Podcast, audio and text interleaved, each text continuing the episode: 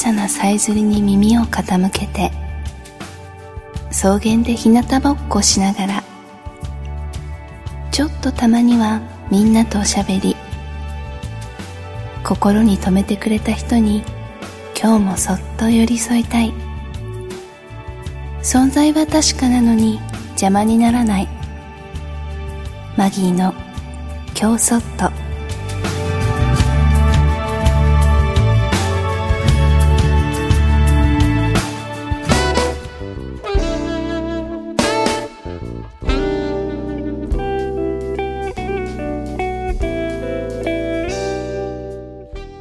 今日はそっとニキビのことについてささやかせて。年齢関係なくニキビができます。ではできた時にあなたはどうやって対処されていますか？今日はタイプ別の対処法そしておすすめの食材を紹介していきます。悪化はしないけれど小さな白ニキビは喉が乾燥する。咳が出やすいなど呼吸器系がデリケートな方に多いニキビです。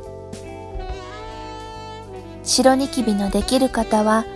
皮膚に熱がこもりやすくなっていますので普段から喉の潤いを保ち皮膚の熱を発散させる効果のある食材を食べましょう。レタス、きゅうり、いちじく、柿、アロエなどがおすすめです。小さいけれど赤くポツンとできる赤ニキビは辛いものや脂っこいものを好む方に多いニキビです。辛いものや脂っこいものは胃腸への刺激が強く内臓の働きが悪くなることで体に熱がこもりやすくなります。体内の熱をデトックスできる食材を積極的に食べましょう。ゴーヤ大根セロリミントティードクダミ茶などがおすすめです。ニキビが悪化して黄色く可能するタイプの黄色ニキビはストレスや食生活によって胃腸の働きが低下している方に多いニキビです。胃腸の働きが低下すると体内に余分な熱がこもり毒素の排出もスムーズに行えません。その結果皮膚から熱と毒素を排出しようとしてニキビとなって現れ可能してしまいます。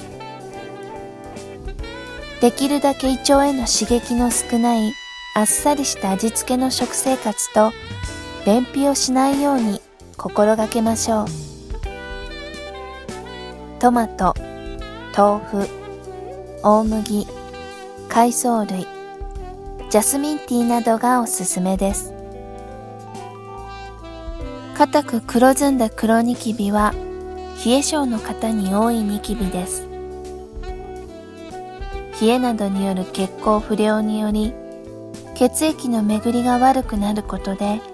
ニキビにも老廃物が溜まってしまい硬くなってしまいます。このような方は血液と気の巡りを良くする食材を積極的に摂りましょう。アスパラガス、海藻類、ごぼう、ハトムギ、ローズヒップティーなどがおすすめです。ニキビと一言で言ってもいろいろなタイプがあります。体調によってできるニキビも違ってきます。日頃から食生活に気をつけてニキビができてしまった後も紹介した食材を積極的に食べて早く治すようにしてくださいあなたのそのニキビ無理に潰さないでねマギーでした。